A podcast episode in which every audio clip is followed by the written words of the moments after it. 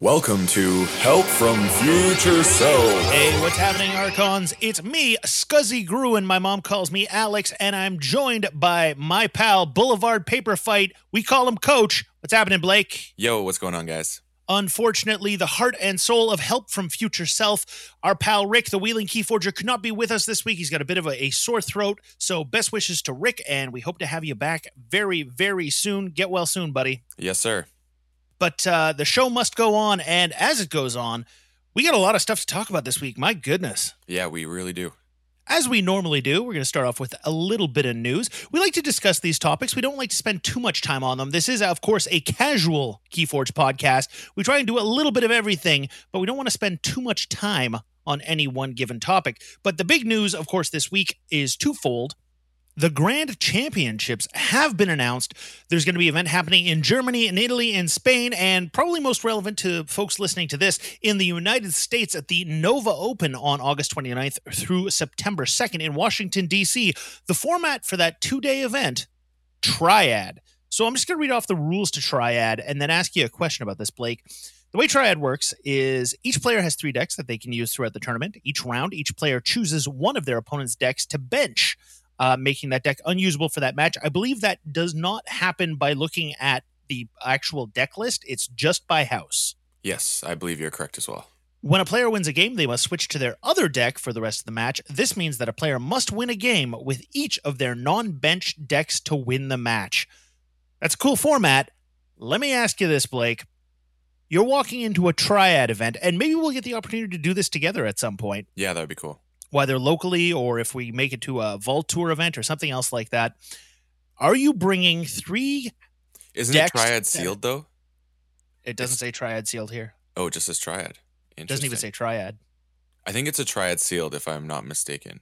But let's attach it or attack it from both angles. So I'm unsure from reading this whether or not we're talking about Triad sealed or Triad Archon, which would be you bring your three decks. Triad sealed, how do you choose which house to eliminate? I mean, I think the obvious one is if you look across the board and your opponent is sitting there with three decks and one of them is Dis Shadows, that's the bait, right? Like, that's the one they want you to count out, but might also actually be their hot deck in a sealed scenario. I definitely think for Dis Shadows would be my prime two houses I'm looking for. If both of them exist on one Archon, then that's definitely going to be the one I will choose probably 9 times out of 10. I mean, that's the only one I don't even think 9 times out of 10. I think 10 out of 10. Mm-hmm. That'll be the one I choose. The other thing is if there's shadows and maybe two others, I would want to get rid of the shadows, probably even over the Dis, because of the fact that there is a lot more steel in the shadow side of things. Not so much compared to Coda, obviously, but those would be the prime suspects of decks I do not want to play against, I think. How about for you, Alex? What would you be looking to get rid of? Shadows Dis, man. It's the safe bet. I mean, yeah. There's just so many things that can mess up your game coming from those houses.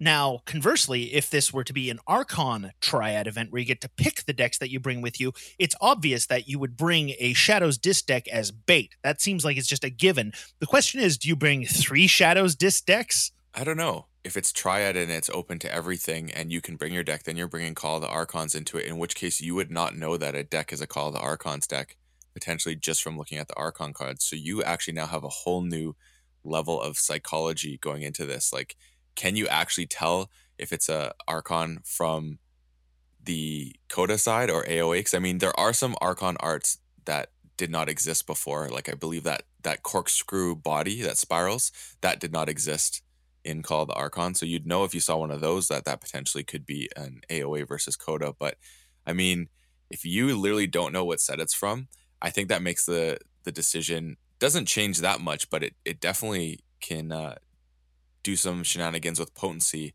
especially if you're thinking about decks that could be playing something like a Martian Generosity Key Abduction, or if they're playing a Heart of the Forest deck, some of those more interesting shenanigan type decks that could be very powerful.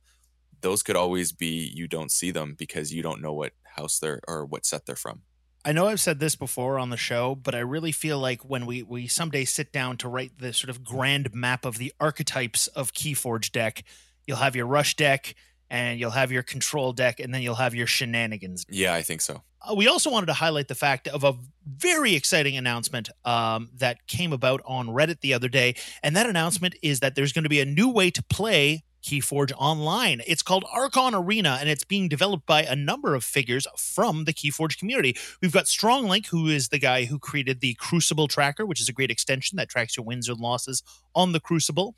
We've got Corathan, who is the guy who made the Dex of Keyforge website, as well as Dunkoro and Ira, who are folks people know from around the online Keyforge community. Really interesting stuff. They posted some alpha screenshots that show off the fact that, one, you'll be able to play, apparently, AOA decks on this new application. Also looks like it's going to be sort of a kind of a different layout, different setup than the one we are accustomed to with the Crucible. So that's very exciting indeed for folks like myself who have not gotten around to getting set up on Tabletop Simulator, but are interested in the possibilities of playing Age of Ascension online, and perhaps a new tool that operates in a different way from the venerable Crucible. Yeah, it is really interesting. And I actually got some news from my man Dan at Sanctimonious. He shared with me that apparently the Crucible has now been given to open source so that anyone can help create it now. And apparently now that JDL has decided to not have so much control over it, the other creator with him, I cannot remember his name right now, he is actually open sourcing it and getting some people, like a team basically, on to help get it going and get AOA into it. So I think it's going to be a situation very soon where we have two online platforms and we're going to see which one is the preferred one and which one falls to the wayside. That's going to be super interesting. Of course, more options, always better for the game, always better for the community. More development, more people putting in work. And of course, we have yet to see what will happen when and if an official online Keyforge application comes online. Exciting times for the game of Keyforge. Indeed it is. So one last thing, and I'm kind of springing this on you because it just occurred to me. Sure. There's been some speculation around the introduction of new houses in Keyforge because we saw some official merch which seemed to have places on it for additional house logos, but no revelation what those might be, or even if in fact they will be something that comes about in the course of the next couple of months. Have you given any thought to that? Yeah, I thought about it. I've heard all the rumors. Everyone thinks that Gen Con at the end of this month, beginning of the next, will be the most likely place for something like that to happen, as it is the biggest convention that occurs for gaming and whatnot. So that's what everyone is speculating, that we could hear about it. And I think it's cool and exciting. And I mean, it's just all about, like, what are the themes of these potential two new houses based on that revealed art going to be? Because I think it would be really cool. And I mean, Gen Con again seems like a likely place that would happen, just because, again, that's when apparently these Gamegenic, where these kind of art reveals that had these two slots available, became known. And they're apparently launching there. So that would be a way that we could see. So it's only a couple weeks and we'll probably have some more clarity on all the speculation that has been going around the internet in the Keyforge community. What about you? I only have one thing to say, and that's vampires. Give me some vampires in Keyforge. I want some vampires. I don't care what they do. I heard how undead. They operate. The undead idea, which I guess would have vampires as part of it. Vampires, zombies, all that nonsense. That's a popular archetype, and one that might work very well within the game. Of course, it could be something entirely different. We have no idea. It'll be interesting to see what unfolds over the course of the next couple of months. Like I just said, exciting times for the game of Keyforge. So, also exciting times here at Help from Future Self, because we're going to be introducing some new segments over the course of the next couple of episodes. We've been sticking with kind of our standard format over the last little while. We do a little bit of news. We do an over-under on a card that's overperforming or underperforming for us. We have a little topic discussion. We do a little advice segment. And then, we're out of here. We decided that we wanted to switch things up and do some regular segments that aren't going to happen every episode, but that will rotate through, and so that we can keep the podcast nice and fresh for all of you listeners out there. And thank you so much for taking a little bit of time out of your week to listen to us chat about the game of Keyforge. We got a new one. You've heard us refer to Blake as Coach, and this is why. He's going to drop some science on us. This is a segment we like to call Coach's Corner, where Blake gives us a little bit of perspective from his Keyforge viewpoint. So, Blake, what have you got for us this week in Coach's Corner? All right, so as I am hot off the win of a sealed tournament last night in which I took down my man Scuzzy Gruen in the final match, and it was a fantastic game. But that was a good game. It was. I really enjoyed it. But I've noticed that I've started to have a process when I'm evaluating sealed decks, and I have been having great success with it, and I find it just sets me up to know how to play going through this process. Mm-hmm. It's not a matter of, because I mean, sealed is the one format where you don't get to have the reps while you're bringing in a deck or familiarity with it. So I think being able to identify the strengths and even the weaknesses of your deck is a very important thing going in. So you know when you get into certain situations, how you can kind of pivot or what lines of play you're looking for in order to have success. Makes good sense. Yes. So right off the top, the very first thing I'm looking to do is not even just analyze the Archon card. I kind of looked that over real quick, but I actually just want to crack that pack right away and start looking at the deck. And the very first thing I do is start doing counts. Number one is I go creature count. I want to see if there's a good amount of creatures or not, because that'll let me know how I need to be looking at the board state or establishing a board. And I'm looking for an 18 plus creature count in sealed, and I'd like a somewhat even distribution between the three houses. So no matter what I'm calling, I have the potential to have a hand that can create a good board state, especially in an Age of Ascension world. Mm-hmm. The next thing I'm doing is I'm looking for Ember pips. How many Ember are printed on the cards itself? If there's less than 10, then that probably means that you're going to need a bigger creature board out there. And as a result, that means that your creatures are going to be used to reap. So if your opponent has ways to stun your creatures and reap hate, that's going to definitely hurt you with a deck that has less than 10 Ember pip on it. So that's those are the first two things. And then after that, I'm starting to look at what is the creature or board control? And again, that goes with creature count. Because if you can have a good board, then you know that you're going to be able to also deal with their board potentially. But on the flip side, if you have a lot of cards that help with creature control, you are going to be able to play those. You're probably going to be getting a pip off them most of the time. And then your board is not going to have to interact as much with theirs. And you can use those to reap and further do the thing that we all need to do, which is gain Ember to forge those keys. And then lastly, the thing I'm looking for is the actual Ember control. So the reason why you need to know your Ember control, obviously, is how are you going to put people off keys? That is probably, to me, might be the most important aspect of a deck, is knowing what cards are going to help you stop your opponent from forging to allow you to get ahead in the race. So you just need to figure out what those are. And sometimes they seem like they're not very good. And it is possible when you're not getting to choose the makeup of your deck in terms of things you want to have there, and you're selecting the deck that consists of that, you're going to have to make work what is available to you. So I'm going to go right into kind of last night's experience, because I had a few things on there that were really great and some things that were not amazing, but really helped. And one of the ones that I feel like if you have Mars in your deck, I feel like most people get a Mars Needs Amber. It feels like a very common card that you see as Ember control in your Mars that you're not super excited about. Have you had this experience, Alex? You see that card quite a bit? I do, actually. I don't think I've gotten a single Mars deck in Age of Ascension that doesn't have Mars Needs Amber.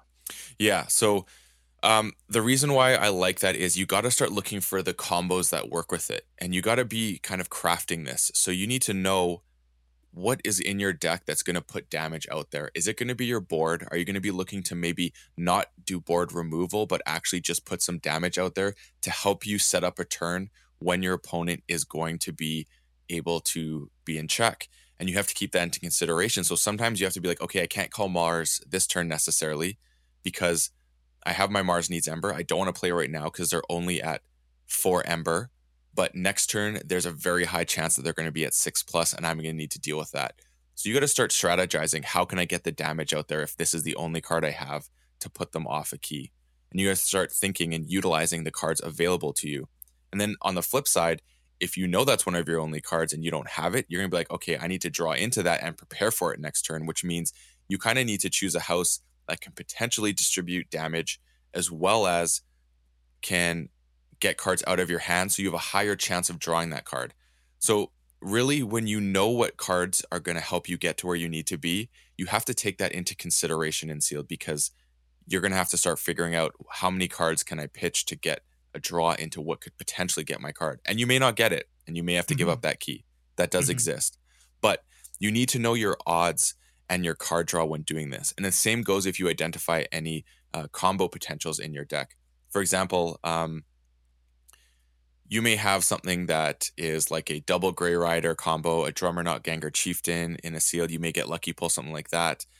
Any of those cool like Ronnie Wristlocks and Exhum, things like that that can be really powerful. And you got to be aware of these coming up. And if you know they're coming, you need to be putting yourself in a position to draw them more efficiently. So sometimes that doesn't mean just reaping out on a board. Regardless if you can go and check that way, if your opponent's going to go ahead of you sometimes, you may not want to do that.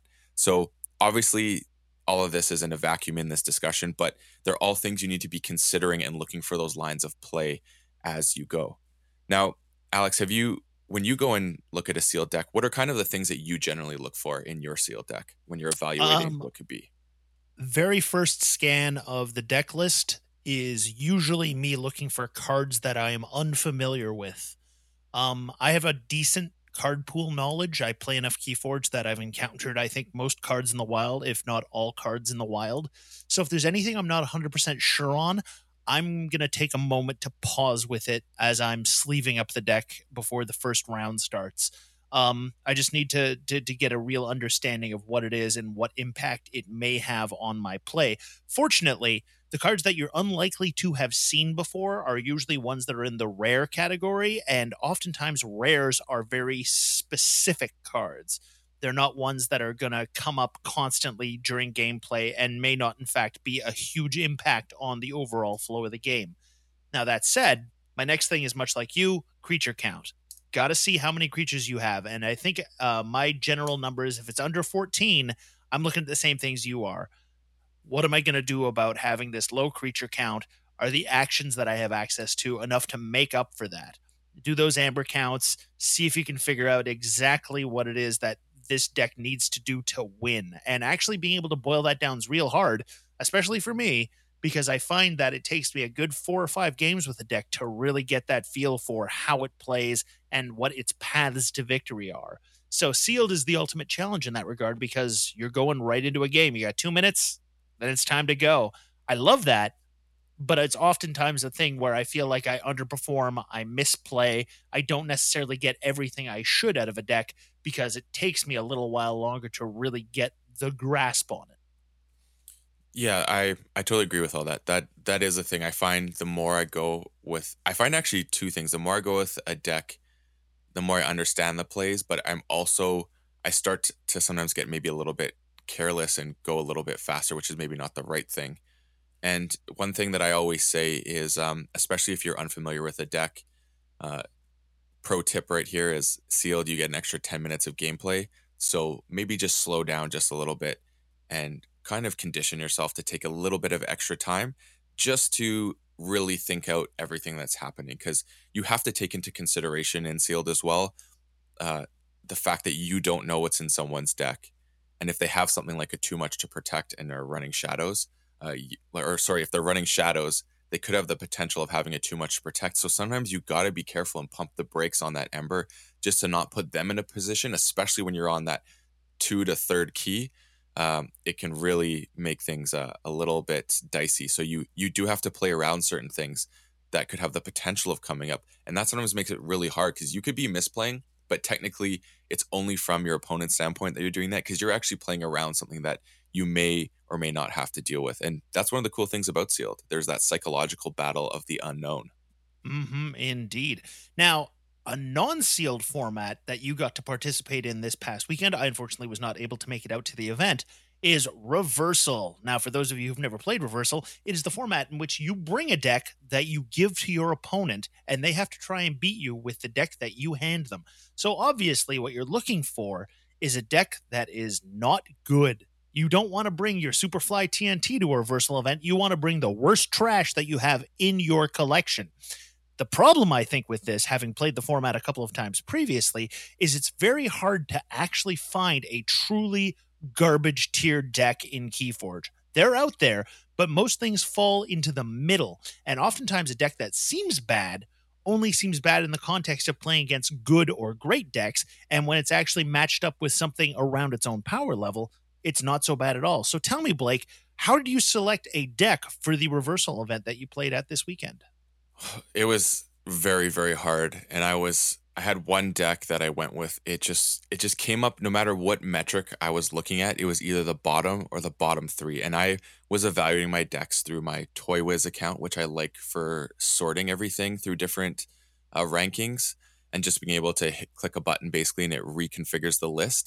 Mm-hmm. And so I kind of looked at which one had low AERC was one thing. And then I went for consistency. And then I went for the expected win ratio and just kind of seeing what kept coming up near the bottom. And then I went into a deeper dive and actually looked at the list. And I kind of was looking for something that had a lower creature count, ideally less than 10 Ember printed as pips.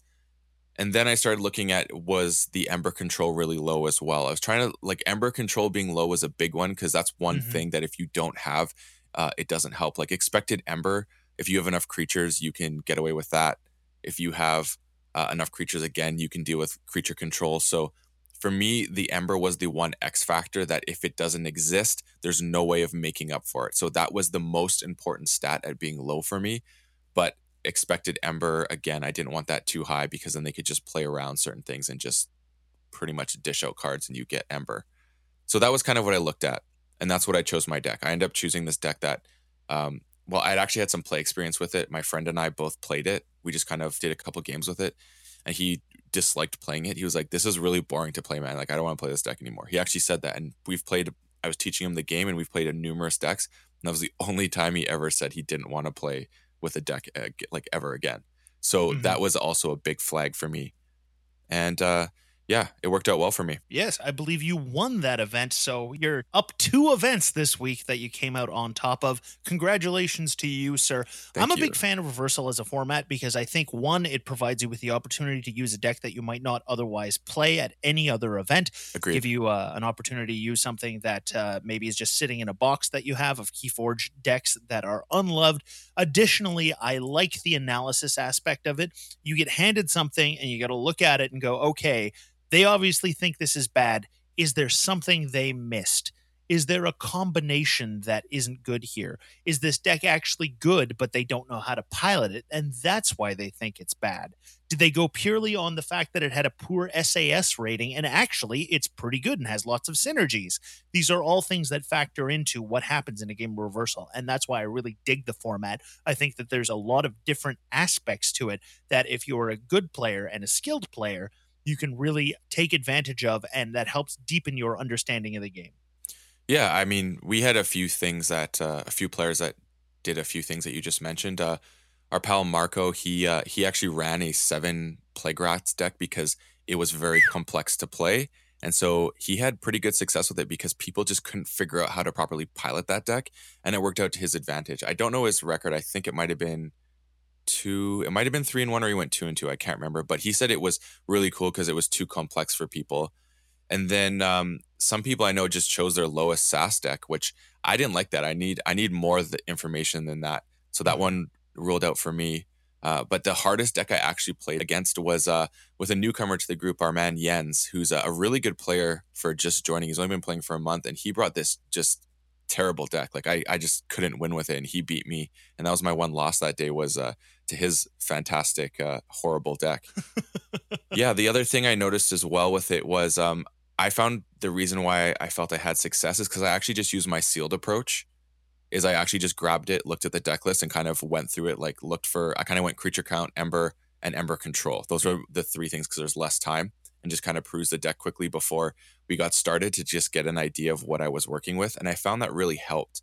So doing that is why I also think it helps, is just being able to look at deck lists and look at decks and try and identify the pathways to power is a really good skill to develop in. And just if you get a new deck, just kind of try and identify that right away before you do anything. I find it's a good practice. Mm-hmm. Absolutely. And I just have one last thing. I found one really cool thing about Reversal is you can even bring sometimes a deck if you don't really have a truly bad deck, but you have a deck that you're like, I'm not really sure about this deck. Is seeing other people play your deck is a really cool aspect of Reversal, because everyone thinks differently, and they may see some connections and do some cool tricks and combos with your deck that you didn't consider or didn't see. And so having someone else do that and seeing their perspective of how they would ideally play a deck is a really cool thing to see, because it gives you more insight on your own product. Absolutely. We're coming up on the end of the show. We like to end things with the titular segment, Help from Future Self, in which we say a thing that we learned about Keyforge over the course of the last week. I'm going to kick things off. I got a good one. This came from just yesterday when we were playing Sealed at One Stop Games here in Vancouver. The lesson I learned was, if your deck does not have a board wipe, or even a soft board wipe, you know, a bouncing death quark or something like that, that allows you to do some targeted, take out some big pieces of your opponent's board, you absolutely cannot afford not to fight with whatever big bodies you have. You must constantly be on top of your opponent's board, because if you let them start to build up with, say, God forbid, a Sanctum board, it's over for you. And both the games I lost yesterday to you, Blake, and to Jens was because you got a Sanctum board going and my deck did not have an answer. And you were able to reinforce, you were able to capture, you were able to put armor onto your guys, you were able to take full advantage of the fact that I had no way to clear your guys off, and then you basically were able to take it down to the line, and there was nothing I could do about it. So be mindful of your opponent's board, and if you don't have a way to reset the game with a board clear, then do not let them build. That's definitely a good one. Yeah. And that's, again, being aware of your deck's weaknesses and how you're going to combat that is a very integral part of the Keyforge game. Absolutely. Do you have a help from Future Self? I do. And mine also came not just from last night, but I had seen this happening, what I'm going to talk about, and then I did it myself. So it's one of those things where, and I just it makes a very valuable lesson. So sometimes you need to slow down and not get so excited when you're playing Keyforge. That's what I learned is there's a lot of cards that exist that have a lot of excitement, and they're kind of a hot topic. So when you get it, you get super excited to play it. And I find that excitement for these key cards lead to some misplays sometimes. And you just want to get it out there and slap it down on the table and be like, bam, I got this card. Like, now what? So for me, what I did was I actually had a great combo last night. Was I had a Pit Lord, which is a contentious card that is loved.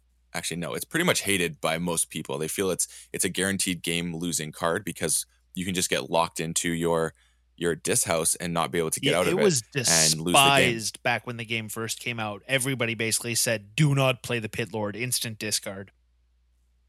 Yeah.